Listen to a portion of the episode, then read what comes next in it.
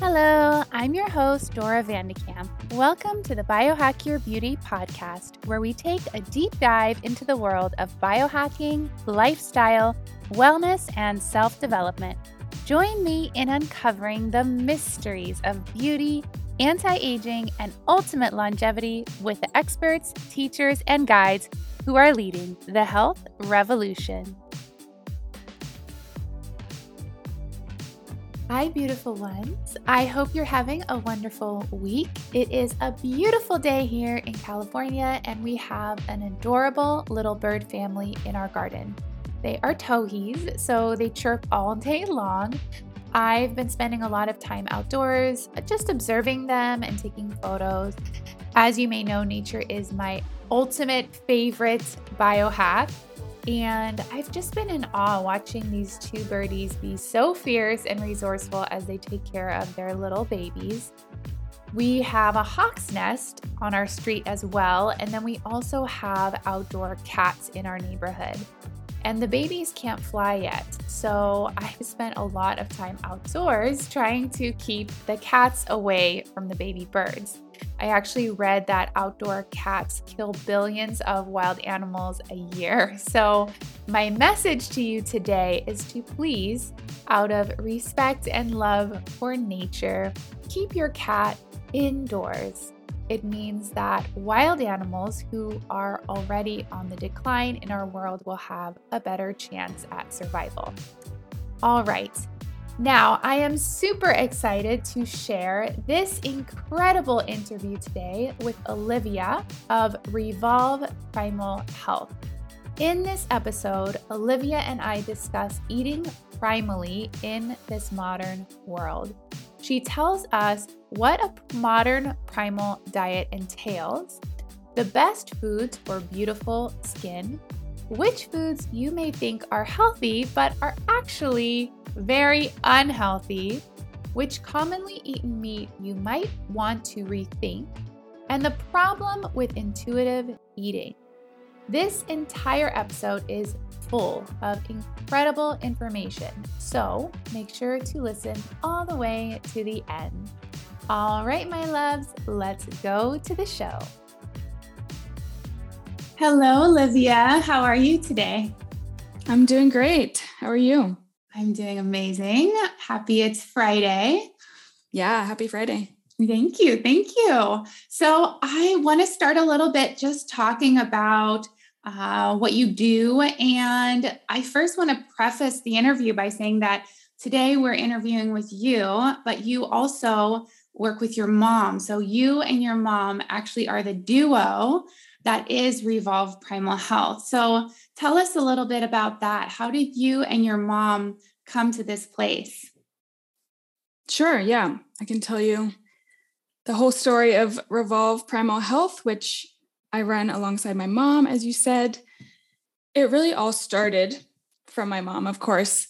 She ran a cafe a few years ago, um, probably about five years ago now. So she was, you know, serving really great drinks with healthy fats and sourcing pastries from organic local businesses. Um, but of course, when you're running a small business like that, you're always busy, you're running on a lot of coffee, eating the leftover pastries that you don't want to waste at the end of the day. And so she felt like she was doing all that she could to source like really quality food for her cafe and also for herself. But she realized that, you know, she wasn't experiencing the best health. She wasn't feeling great. She had a lot of energy problems, feeling fatigue, um, crashes, a lot of inflammation. And so she kind of started seeking out different diets to help with that. And she came across a keto diet or like a low carb diet. So she went into that, cut out the grains, um, went low carb, started eating more protein and fat. And she found a lot of success in that. And at that time, I was in college I myself, I mean, my journey with health started way back. I remember being a little girl and having the most insane stomach aches every time I ate. And it was just a huge problem. I hated breakfast because everyone's eating pancakes and bagels. And I just hated that kind of food because it made me feel horrible. And so my journey has been a very long process. And beyond kind of digestive distress. I've had problematic skin and problems like that, hormonal issues. And so I was in college. My mom was having success with this diet. So I kind of followed along. Um, at the time, I thought I was eating a super healthy diet. You know, I was eating a lot of grains, a lot of quinoa, a lot of kale salads. Um, so a lot of like raw veggies. I did eat some meat um, at that point. You know, I've tried every diet under the sun, like vegan, vegetarian, gluten free, dairy free, all these things that never really provided relief to my symptoms. And so when I started to cut out the grains and I started to implement more quality fat and protein, that's when I really saw an improvement in my gut health and my skin cleared up a lot. And so from there, it's kind of evolved. You know, after a year or so of doing that, I was able to incorporate some more quality carbs into my life, eat some more fruits and seasonal and local produce and fruits and veggies, um, starchy veggies like potatoes and things like that. And so it's kind of evolved from that into where how I'm eating now.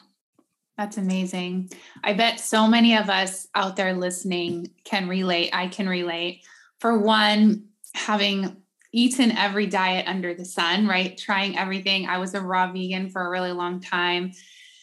And we're kind of, I guess, trained in a way to see these certain things as healthy and these other things as not healthy. And a lot of that has to do with the food industry and the where the money is right? And so i think this whole journey of discovering what actually works and what's actually healthy is such a sometimes a long journey. And it takes a lot of patience because often there's a lot of trial and error.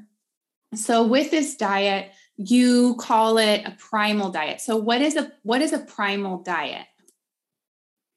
Yeah, great question. So we've kind of taken on this term of modern primal mm. because I think it's really important to kind of realize that we live a lot differently than our ancestors once did.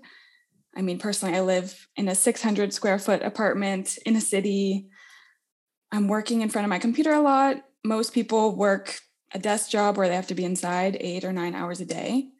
Um, you know, we go to restaurants, we go to happy hour, like our lives are a lot different. But that being said, we can still incorporate a lot of these, a lot of this wisdom and practices from an ancestral diet and lifestyle that's going to make our modern diet and lifestyle a lot better so that we can feel good, you know, live a long, healthy, enjoyable life. And so that's kind of our modern primal approach. So a modern primal diet is a lot of you know prioritizing the most nutrient dense foods. So that's going to be like meat seafood eggs organ meat especially and quality dairy for some people. And at the same time avoiding or limiting you know the more modern ultra processed inflammatory foods like vegetable oils refined grains refined sugars. So that's kind of the premise of what a modern primal diet looks like. Mm, awesome. I want to dive a little bit deeper with that too. So, you mentioned vegetable oils, which I talk about a lot on this podcast. Uh, but I'd love to just highlight a little bit what are vegetable oils? Because I think most people, first of all, a lot of us eat out. So we don't even think about that, right? You think, oh, I'm getting a steak at a restaurant or I'm getting a side of veggies at a restaurant. And often the idea that it's cooked with vegetable oils doesn't even cross our minds, right? And most of us, I think in our our culture, our society eat out a lot. So what vegetable oils are we um, should we watch out for and then what are some things we can eat instead? Yeah. So like you said, they're all over the place. I mean, the vegetable oils is a term that they're marketed as because it's, you know, a little more sexy than saying refined seed oils, which is what they really are. Yeah. So these are things that are, you know, very processed, usually chemically extracted. So they fall under a lot of names like canola, which is also rapeseed, safflower, sunflower, corn oil, rice bran, things like that. Um, and yeah, you're going to come across them a lot in restaurants because they're a much cheaper oil or fat to use. They're a problem because they like I said, they're highly processed. This means they're pretty unstable fats. They can oxidize easily. So not only are the oils that you're finding in the grocery store probably rancid already, but they could become more toxic as they're heated and cooked with. You know, these are the things that they use in fryers. So, of course, they're being heated repeatedly. So, I always recommend that people try and avoid and limit this as much as possible in their diet, which means not cooking with them at home. When you go out to eat, I always ask my server or the chef if they can cook things in butter instead, because even though we've been told for so long that these vegetable oils, in quotations, um, are healthy or heart healthy, this is pretty outdated advice and based on inaccurate and cherry picked studies. So, the better option would be to go for more um, stable animal fats. So, that's like beef tallow, rendered from suet, or chicken fat, duck fat, lard from a quality pork source, butter, ghee. You can also use coconut oil or um, avocado oil is another good option if you choose a good brand. So yeah, this this learning how to use healthy fats instead of vegetable oils is definitely going to be a very effective way to improve your health at the cellular cellular level. So that's really important. But of course, the modern primal life, you're going to go out to eat with your friends. I don't think that we should completely destroy our social lives because of seed oils. So I think that if you can, you know, really minimize them in your life, and then if you go out to eat and you ask your server that you would prefer things to be cooked in butter, you're really doing all that you can at that point for your health. And so better not to stress too much. Yeah, stress is not good and loneliness isn't good either. So exactly. balance is important. You did mention quality avocado oil. And when I share about this on my social media or when I talk about this, a lot of people are like, what about avocado oil? And you mentioned quality avocado oil. So, what would be a good way to ensure that you're getting quality avocado oil? Yeah, people love avocado oil. they do. I prefer I prefer my animal fats. I don't know. People same here, but I I think part of it is just avocado oil. It's very um, it's easier to cook with. Like coconut oil is very thin. Avocado oil is like emollient. But I think it's also just like you said earlier, the way that it's marketed and sold. There's something about avocado, you know, people love the avocado. When you tell people you should be cooking with lard, people are like, oh, lard, you know, versus avocado oil. So, yeah, it's a deep seated fear of animal fats. Yeah. So, first, yeah. try and get over that. Second, yeah, I think people like avocado oil also because it's a neutral oil. That's another reason that people use these seed oils. Um, it's because you can cook with them without imparting much flavor. So, there are studies, however, that have shown that things that say they're avocado oil are cut with other types of oil. And so it's important to choose a brand, which I have heard are Chosen Food and Marianne's avocado oils, and then, you know, choosing ones that are in a glass bottle when possible. So, yeah, quality, like in most things, is key. Yeah. Thank you for that. I think that's really good. And it just, you know, brings kind of that notion of processed foods. And that's something we face in our modern lives where we really do have to trust the brand that you're working with because there is not a level of regulation or accountability uh, that that you'd like to think there is. So I think you're right. Like it's just good to choose brands that you trust and also kind of do the research around it. And the glass bottle thing I think is important too. Yeah, unfortunately, all these large companies, your health is not their top priority Absolutely. as much as they want you to think that with their greenwashing tactics but yes. you're really the one who's the advocate for your own health so mm. this information is quite empowering in that sense yeah i think that's amazing and just taking that responsibility it, it can be really daunting in the beginning because especially when you're first finding out that like oh my gosh from water to food to the things you have in your home to the things you're putting on on your body like it can be really overwhelming in the beginning but that's why there's people out there like yourself and your mom who make it easier and who are supporting in that because it can be a really transformative experience, but it can also be quite uh, challenging, I think. Yeah. Yeah. And I always like to say that, you know, sharing this information is not meant to scare people, which, you know, it can be very scaring. As you said, all these things that you've eaten your whole life maybe aren't the best for you. But it's good to know that you've you know you've been working with what you know so far. So you can always know more and you can always do better. So it's not meant to scare people but i think you know having this information is empowering like i said and really can be transformative in your health. Yes. And you mentioned meat and when people think of healthy meat often they think of chicken lean meat so what is healthy meat and what is a good balance of meats in a primal diet? Yeah, people always ask me what I have against chicken. I'm never posting pictures of chicken and they're like, why, why does nobody eat chicken? I think, yeah, like you said, always people have this fear of fat. And so they've gone towards chicken breast, lean meat like that. And I don't think there's anything, I mean, once again, sourcing quality is key. Chickens aren't ruminant animals like beef or lamb, so they have to eat supplemental feed. And so that's another question that you have to have is what is this chicken eating? Um, people often say you're not what you eat, you're what you eat eats. And so that's one thing to look out for in meat is, you know, is it grass fed? Is it eating corn and soy or even vegetable oils? A lot of chickens and um, pork is fed vegetable oils.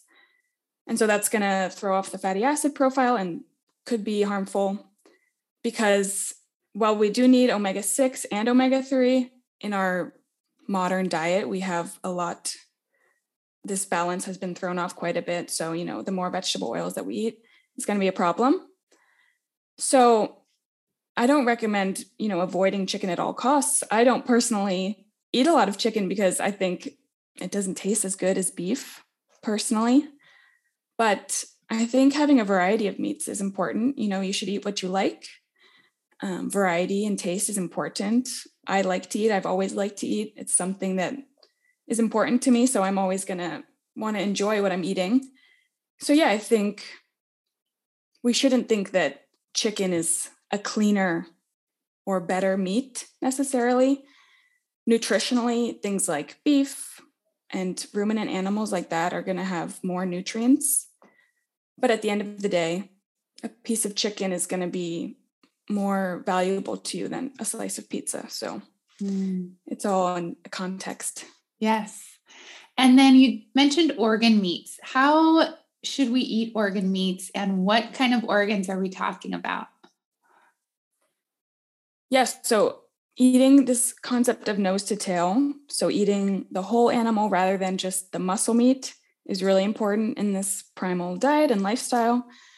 So that is everything from eating organs, like you said, to like liver, um, kidney, pancreas, stomach, which is tripe, all of those kinds of things, to eating things that aren't muscle meat, like the tongue and the fat, the skin, using the whole animal, really. And so there are a lot of ways that you can do this. You know, people, this is a very, people have been doing this for so long in all types of cultures, but a lot of people these days aren't used to it. I didn't grow up eating organ meat. Um, a lot of people aren't. So it's a pretty scary thing for people. And so I find a lot of people like to kind of incorporate it into other dishes, whether that's, you know, chopping up liver and putting it in meatballs so you don't really taste it if you can't even go that far, you can even buy, you know, desiccated liver supplements and add it to your diet that way. But yeah, I think just experimenting, having fun, and like trying new things is really important. Grilling some beef heart is a great way to start because it's pretty mild in flavor and has a similar texture to muscle meat. And then it's going to have all those great nutrients that are good for your heart. Mm. So, yeah, I think playing around. Also, if you go out to restaurants, there are certain cuisines that have organ meat on the menu sometimes. So that's always fun to experiment with. I love it. That's good. And then about sourcing those meats because if you go to the butcher, they're not often going to have organs because they don't sell and then they go bad, which is what I've heard a lot of the time. So, where do you source a beef heart or a, a beef brain or whatever you want to get to try? I think a great place to start is talking to a butcher if you have a local butcher, going to the farmer's market and talking to a local farmer there who sells meat. I mean, these are going to be your best resources in finding quality organ meat. I think it's becoming a little more popular, maybe. So hopefully people are, you know, coming around to it and demand will increase the supply. If you don't have, you know, a good source of meat near you, there are places online that will ship. Of course, that kind of convenience comes at a premium. But yeah, I mean, using resources online to find good quality regenerative farms that ship to you. Mm. It's a good, yeah, it's a good way to do it. Awesome. And then where do cheese and dairy come in? You said like quality dairy for some people. So where do those come in? I yeah, I lived a lot of my life and I know a lot of people like this who, you know, thought that they were intolerant to dairy, they avoided it, maybe replaced it with, you know, fake milk and fake cheese.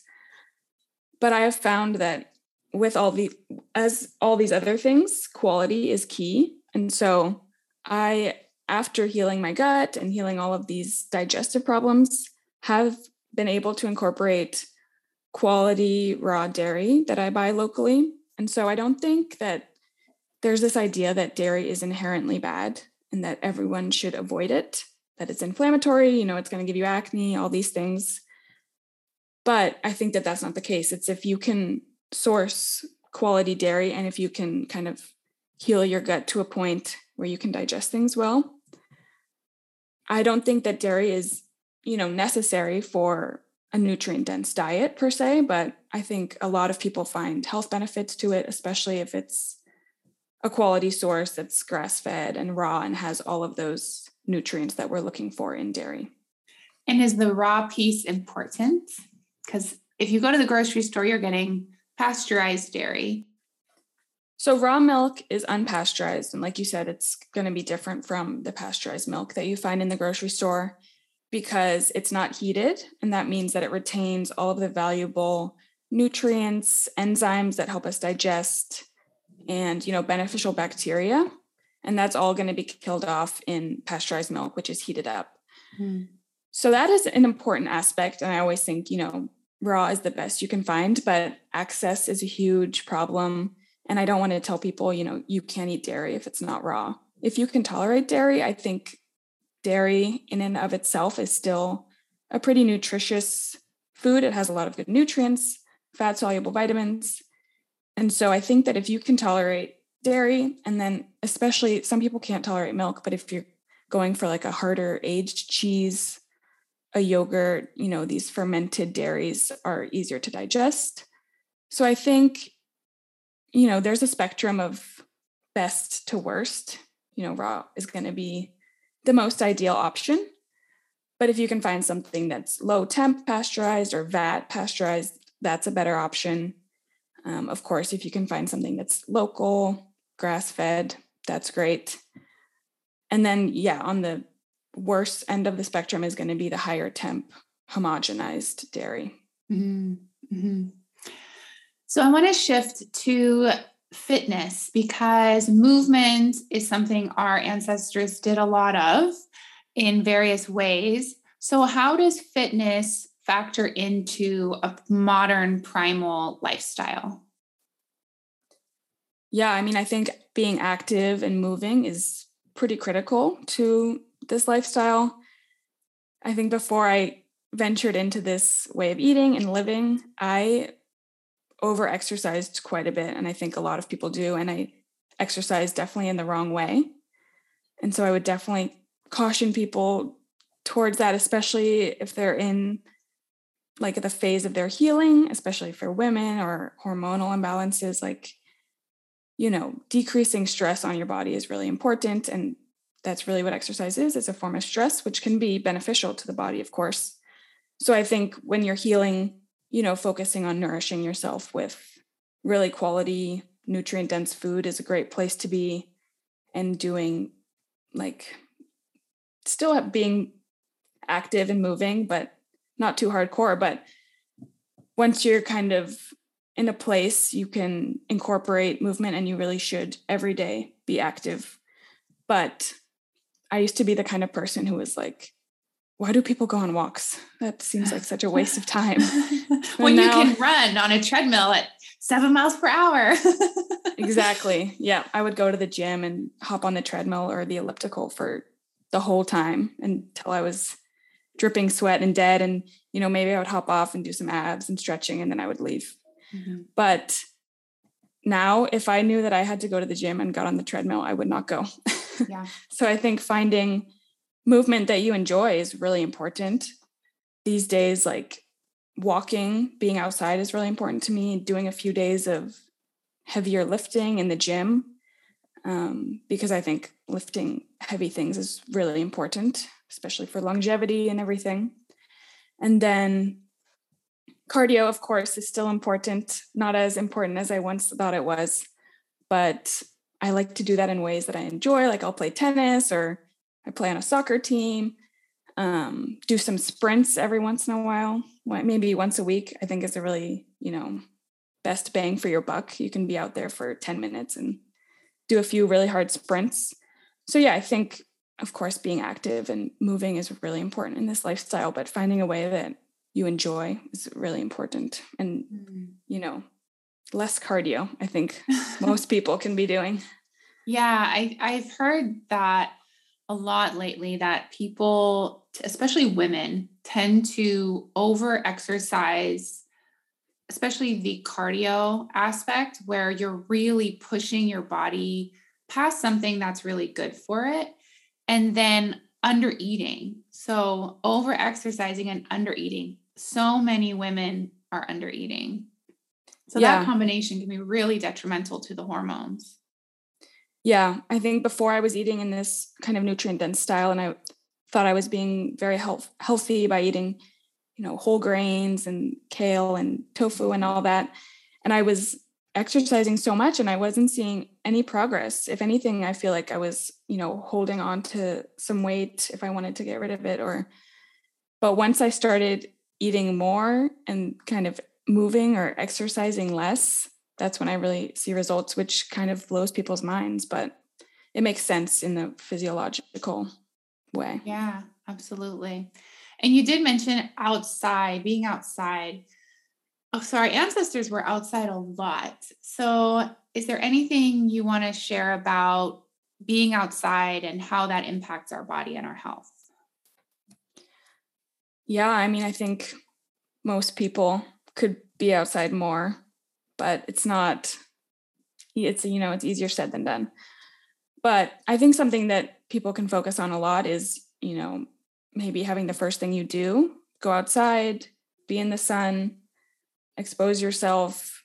Like you don't need to put on sunglasses expose yourself to the sunlight and that's really going to help with your circadian rhythm you know your sleep cycle your sleep hygiene starts in the morning when you wake up so you know instead of waking up and scrolling on our phone getting outside, being in the sun is really important.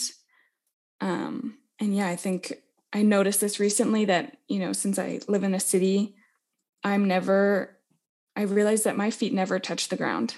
Like I'm either in my home or I'm wearing sneakers. So that was kind of like mind blowing to me. So I really made an effort to like go to the park, get my feet on the ground. Um, so yeah, I think of course people love being outside. I think, you know, the sun is a really powerful biohack, you could say. Um, yeah. Awesome. So, what are some indicators that it's time to potentially change the way that we are eating and shift to a primal or a modern primal diet? Mm. Unfortunately, I think a majority of people probably need to make a change just because of you know the food that we have access to and the standard american diet that goes well beyond north america at this point which is, you know, heavy in refined grains and refined sugars. So I think a lot of people could make a change. Of course, there are, you know, tests and biomarkers that you could look at that would signify that you need to make a change, especially ones that relate to blood sugar, like your A1C or your fasting glucose. But I think the most powerful thing is to be in tune with your body and to really kind of notice any signs that you're not feeling well. I mean, you should be feeling great every morning and wake up and have energy and have excitement for the day. And I think, you know, this is a very common saying that things are common, but not normal. So, you know, all of these symptoms that people experience, like fatigue, um, energy crashes, hormonal problems, skin problems, all of those things are so common that we just, you know, we're like, oh, that's just my life, have to live with it. But just because something is common does not mean it's normal. And so, you know, being in touch with your body and really being able to read those signs that maybe a little switch could do the trick. And that's the great thing is we have such a powerful tool right at our fingertips. You know, you have to eat, you have to feed yourself. So if you can learn to, you know, source the right food, prioritize the right food, and then prepare it in a way to really make those nutrients as available to you as possible, that is like really transformative. You can see results very quickly, you know, within weeks of changing your diet. So, yeah, I think being in touch with your body and really listening to these signals that you're not feeling great, then you could feel better. Mm. This is so great because this kind of segues into my next question because this notion of knowing your body and being in tune with your body. And there is kind of a movement right now to teach people to eat intuitively. And you've mentioned this on your on your page uh, on your Instagram a lot about intuitive eating. So, what is your take on intuitive eating and why might it not be as easy as we think it is? yeah, that's a great question and a great topic. And of course, I'm all for intuitive eating. Like, I think that's what everyone strives for, right? Is to be able to eat what they want, what their body's craving, what their body's telling them when they want it, and to feel great doing that.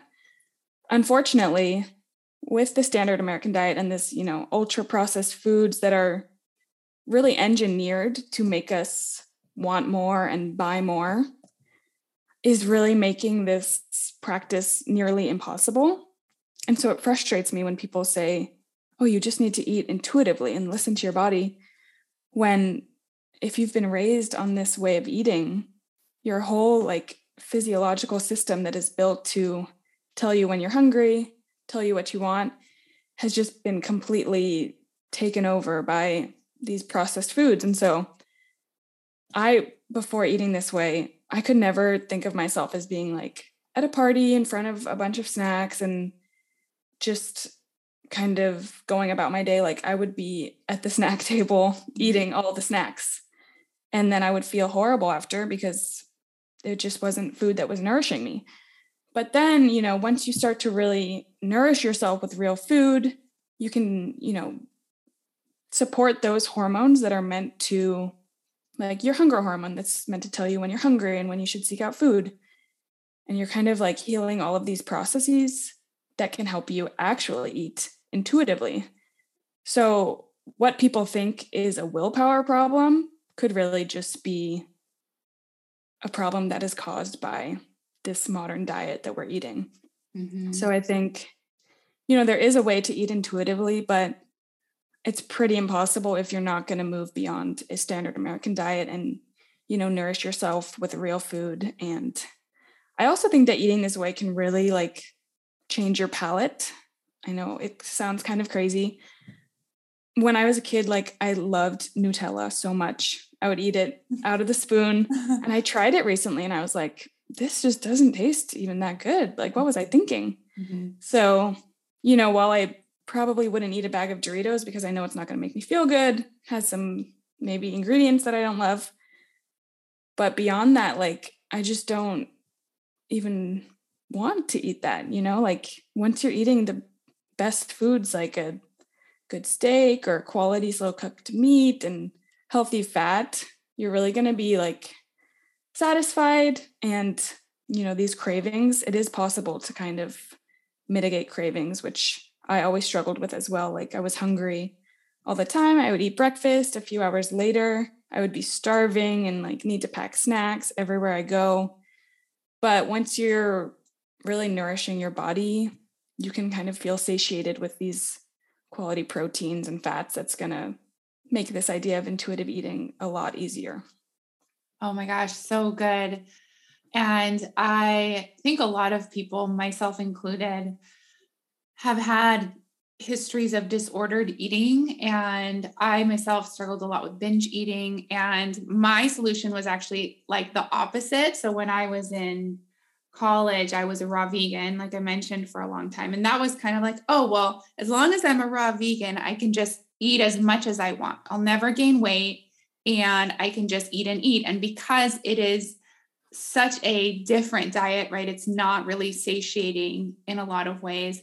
You are constantly eating, constantly eating, and you're constantly thinking about food.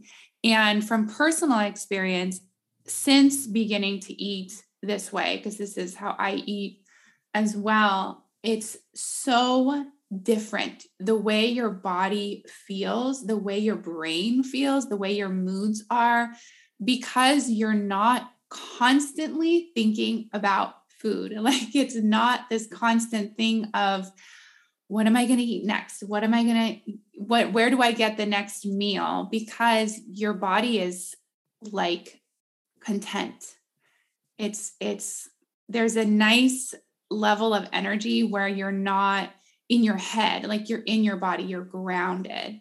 So I, I think there's something really to that where if you are struggling with constant cravings and disordered eating, really looking at this way of eating and and realizing that it's something deeper than just choosing food. It's kind of eating the food that nourishes your body so much that you don't have to do all this work to try to get more. Yeah, I totally agree. And of course, you know, I'm not a psychologist. I'm speaking on these yeah. disordered eating by yeah. own experience, but I think yeah, that's so true and it's something that people really don't talk about a lot. I mean, when you're talking about your diet and nutrition, you're maybe looking at, you know, the way your body is physically changing. You're like, "Oh, I lost some weight or I gained some weight if you needed to gain weight." But they don't talk about the mental kind of health side of things, which I don't think I even realized that I had a kind of disordered relationship with food until I ate this way and I felt such freedom because like you I was thinking all the time I used to scroll Yelp for fun looking at oh restaurants. Oh my gosh. like, that was a pastime of mine. So yeah. and it's because of all of these restrictive diets that I had done in the past like, you know, cutting out all meat and all dairy being vegan because that was what I was told was healthy for me and the environment. And so, yeah, this relationship with food of just constantly thinking about it and constantly having to, you know, plan out my next meal has completely changed. And it's such like, it's very taxing to be, you know, thinking about food all the time. So, once you can really, you know, like dial in this nutrient dense way of eating and really giving your body what it needs, it's really a really important benefit to this way of eating, I think. Yeah, I agree. I love it. It's super empowering. It allows you to direct your energy into so many other things that are important in your life, right? Mm-hmm. Uh, and I think a lot of people really do think vegan is the healthy way to go and also the best thing for the environment. Do you want to share anything about why that might not be true? Sure. Yeah. Of course, I think everyone has, you know, the freedom to choose their diet, but what really troubles me is this kind of push for people to cut out meat and dairy because one, there's really no scientific evidence that it's beneficial from a health perspective. I mean, there's a lot of epidemiological studies that may make some connections and some associations, but it's important to kind of recognize that there's not been a multi-generational like society of veganism. Meanwhile, this is a way people have been eating for millions of years, eating meat and animal source food. So I think the health part of it is really problematic. You know, there's a lot of risk of nutritional deficiencies that people see on a vegan diet. Not to mention that it is possible to have, you know, like a nutritionally complete vegan diet, but it's very challenging, especially for people who don't have, you know, very specific education and access to supplements. So I think that's a huge problem to tell people to cut out some of the most nutrient dense foods when they could be vulnerable to a lot of health issues. So, that on the health side of things. And then when it comes to the environment, I think that there is a way to eat animal foods that not only isn't bad for the planet, but can really serve benefits to the land. I mean, ruminant animals have a lot of benefits to soil health, biodiversity of soil matter, um, improving, you know, the water system, things like that. So it's important to recognize, you know, how the how the food is produced. Um, I'm definitely a proponent of regenerative agriculture because you know that's a very good way to make healthy food and also support the planet, which of course I believe is should be top of mind because if we're looking for longevity and health, we really can't do that without keeping the environment in mind because we need our natural environment to be healthy and thriving. That being said, I don't tell people that they can only eat regenerative meat. I think that people should eat the food that they have access to and the food that they can choose.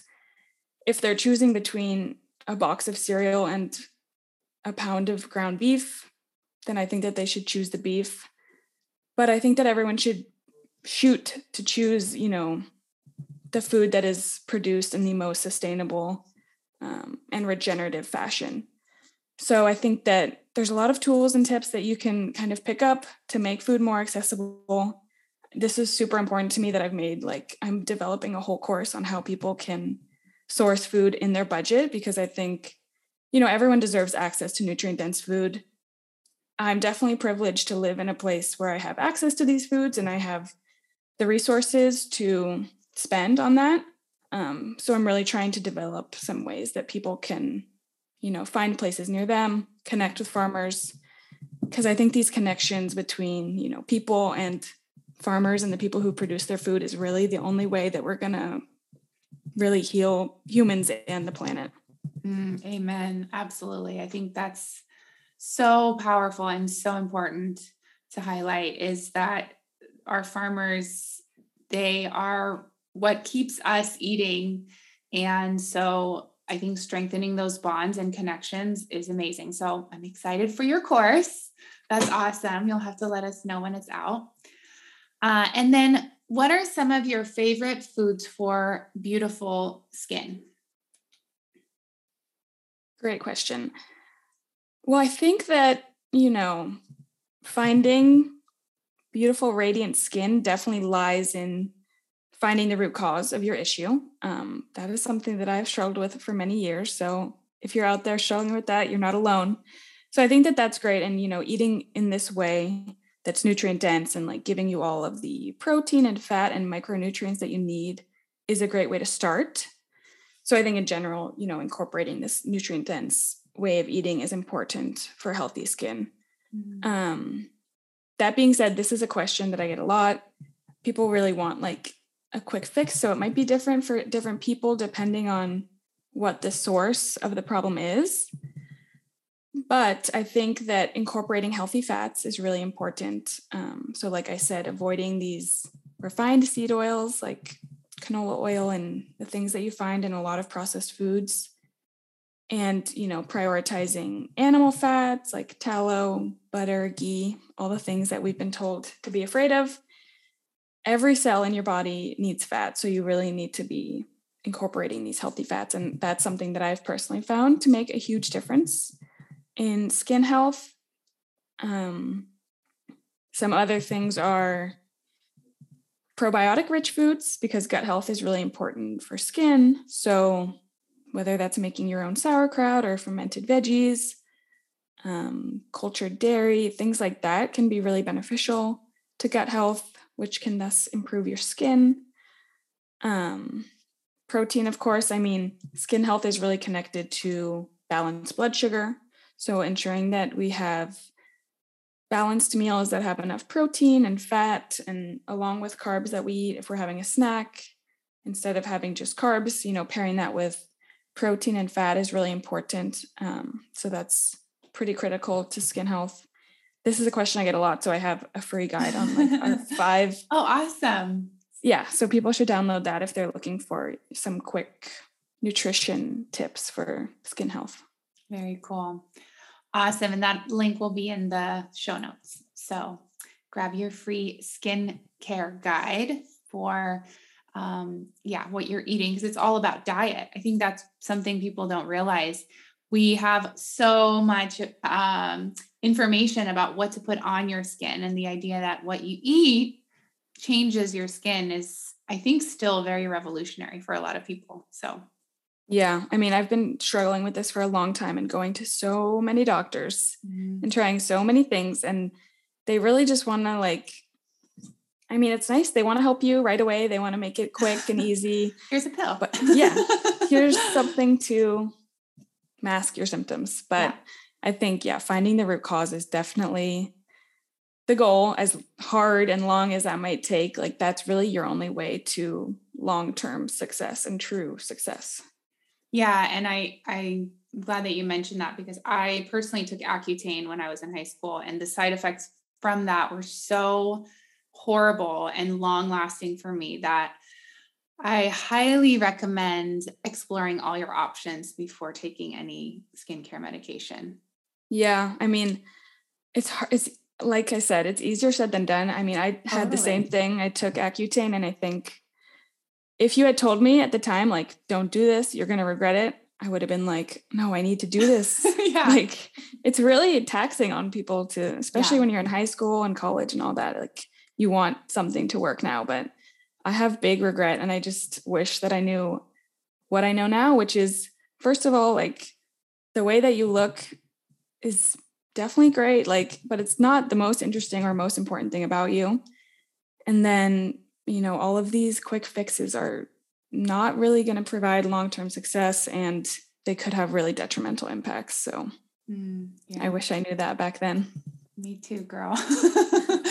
but at least the information is out there now and you're sharing it and we're sharing it here. And I think that's awesome. And I hope that this reaches the people who are ready, ready for it. Mm. Yeah. Uh, so, what are some foods that people tend to think are healthy that are actually unhealthy? Oh, wow. The list is long. really, all it takes, I think, is going into the grocery store and mm. browsing, especially the middle aisles, and you'll find a lot of things that they want you to think are healthy, which probably aren't that healthy. But some of the top things that I harp on a lot on my Instagram. Um, first of all, seed oils, of course, which we've talked a lot about, about how we're made to think that they're healthier. Even the bottles will say heart healthy. Yeah. Um, so I think you know navigating labels is something that's really important and something that I'm hitting a lot on the course is like helping people read ingredient lists, get to know that labels can be really misleading. So you have to always turn around something that you're buying and read through the whole list and even myself who like lives and breathes and all this stuff like i will go to the store and turn around every single thing just to make sure. Mm-hmm. so beyond seed oils another thing that i think people think are like the greatest thing alive are fake milks oh yeah. or fake dairy in general. So my problem with this is not only are they you know processed foods that can contain seed oils and other additives and chemical additives, but they lack in all of the nutrition that we're really looking for in milk. So that's pretty much a lose lose, in my opinion. Um, and you're you know, talking the, about, sorry, oat milk. Uh, what other milks? Like when you say fake milk, what do you mean? Yeah. So oat milk, nut milks. Of course, there are better options, like in all cases, ones that just use, you know, organic nuts or seeds and then water. Um, but these are things that you really have to look out for on the ingredient list. Personally, I opt for dairy because I have access to raw dairy. And if you can tolerate dairy, I think it's a better option because it's a real food and it has nutrients. I mean, almond milk is really just like water that's cloudy. Um, and, but, you know, there are better options if you can make it at home or find one with just two or three ingredients. I like a coconut milk. Um, I think that that's a good dairy free alternative. Mm. Um, yeah, what else? I think things like trail mix and power bars and things like that can often be really confusing for people because they think it's a good snack. A lot of them have good packaging or, you know, it looks like they have fewer ingredients, but these are, you know, if not only do they have a lot of harmful ingredients that can impact your gut health, but they're going to be, you know, pretty high in ca- carbs and sugar often. So if you're just eating that as a snack, it's not a great snack because it's just going to make you more hungry. Um, like we talked about with this physiological response to carbs and your blood sugar and all of that. So mm-hmm. that's something that I would look out for. Like granola, a lot of the time has seed oils. I mean, anything really in a package, you should turn around and look in the ingredients. And yeah, I think learning learning how to read ingredient lists and packaging is really important. It's kind of fascinating. Like as you're talking, I'm just thinking, how can it's so interesting to think that we have this notion right now that being to not eating primally or eating meat and fresh foods is that's the thing that's bad for the environment. When you think of like all the things you just mentioned, they're all packaged in plastic and they all like these nut milks, like almond farming is so detrimental to the environment. It kills, I think, 50 million bees a year or something crazy. And all of these things are in plastic, packaged in plastic. Like that is not good for the environment. That is really, really bad for the environment. So I think it's just really critically thinking about not only what is not necessarily healthy for us, but what is also how it affects the planet, I think, as well. Yeah. Yeah. I mean, I think a lot of people have to rely on the grocery store, which is a bummer. Like, I try and avoid the grocery store as much as possible because it's just a bunch of junk a lot of the time. And you, I think I always say this, but you have to be like a very trained. Detective mm-hmm. to leave the grocery store without something bad. Yeah.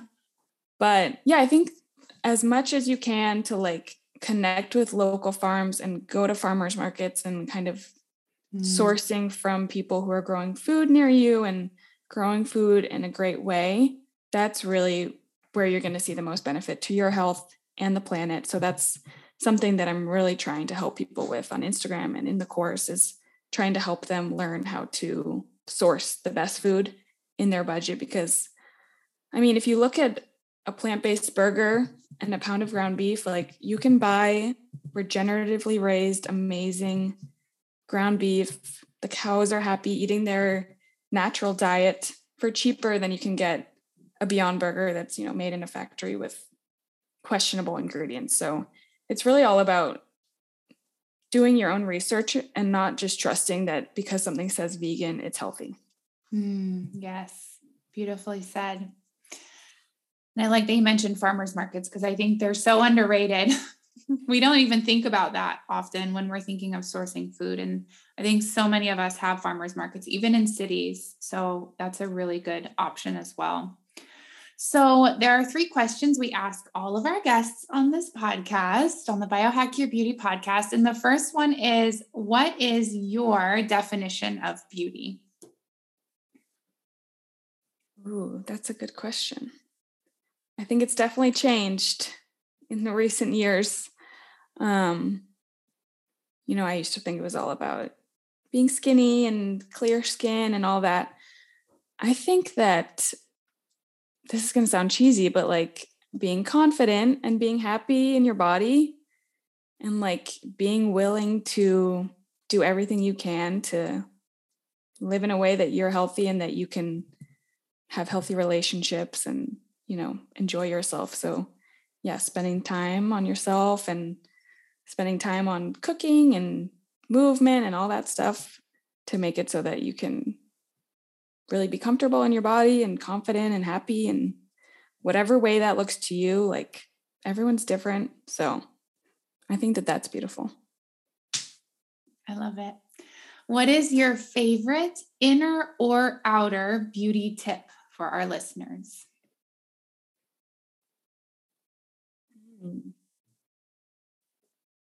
i'm going to say nose to tail eating. Mm. eat your bone broth eat your liver eat your heart, eat all that good stuff. Yeah. And where can people find you? So we're on Instagram at Revolve Primal Health. I post a lot of like educational information on ingredients and navigating the grocery store and also recipes. That's a lot of what we do is like creating recipes that are super easy, super delicious, and really nourishing that you like, that your family likes, that your toddlers like, all that good stuff, and making like organ meat accessible. And then we have a website, revolveprimalhealth.com. And then our course is launching in late August. So we're going to teach all about sourcing the best quality food in your budget, like I talked a lot about, and then how to prepare that food in a way that makes the nutrients most available. So traditional methods like fermenting, soaking, sprouting, how to balance meals, how to balance meals for metabolic health and hormone health. It's really the guide that I would have wanted at the beginning of my journey, but for cooks who haven't spent a day in the kitchen, or if you're a good cook, but you just want to learn how to make bone broth and make pate and eat more liver. So, yeah, that's going to be a big, exciting thing for us. But yeah, Instagram and our website. Sounds amazing. Awesome. Thank you so much for being on the show today. This was awesome. I feel like we all learned so much. Yeah, it was super fun. Thanks for having me. Thank you so much for listening today. If this episode resonated with you, please give this podcast a positive review on iTunes or Spotify. It helps us spread the word about biohacking and the power of holistic health. I also want to share that I still have one spot open in my one on one coaching program. It's a three month program where I support you in reaching your body goals, where we work together on physical and emotional healing and really hone in on creating lifelong lifestyle changes that are in alignment with what you desire for your body, your health, and your future. You can click the link in the show notes to book a free call with me and there you will find my other links as well. Connect with me on Instagram at Dora Vandekamp. I would love to hear from you. Thank you so much for listening. Until next week.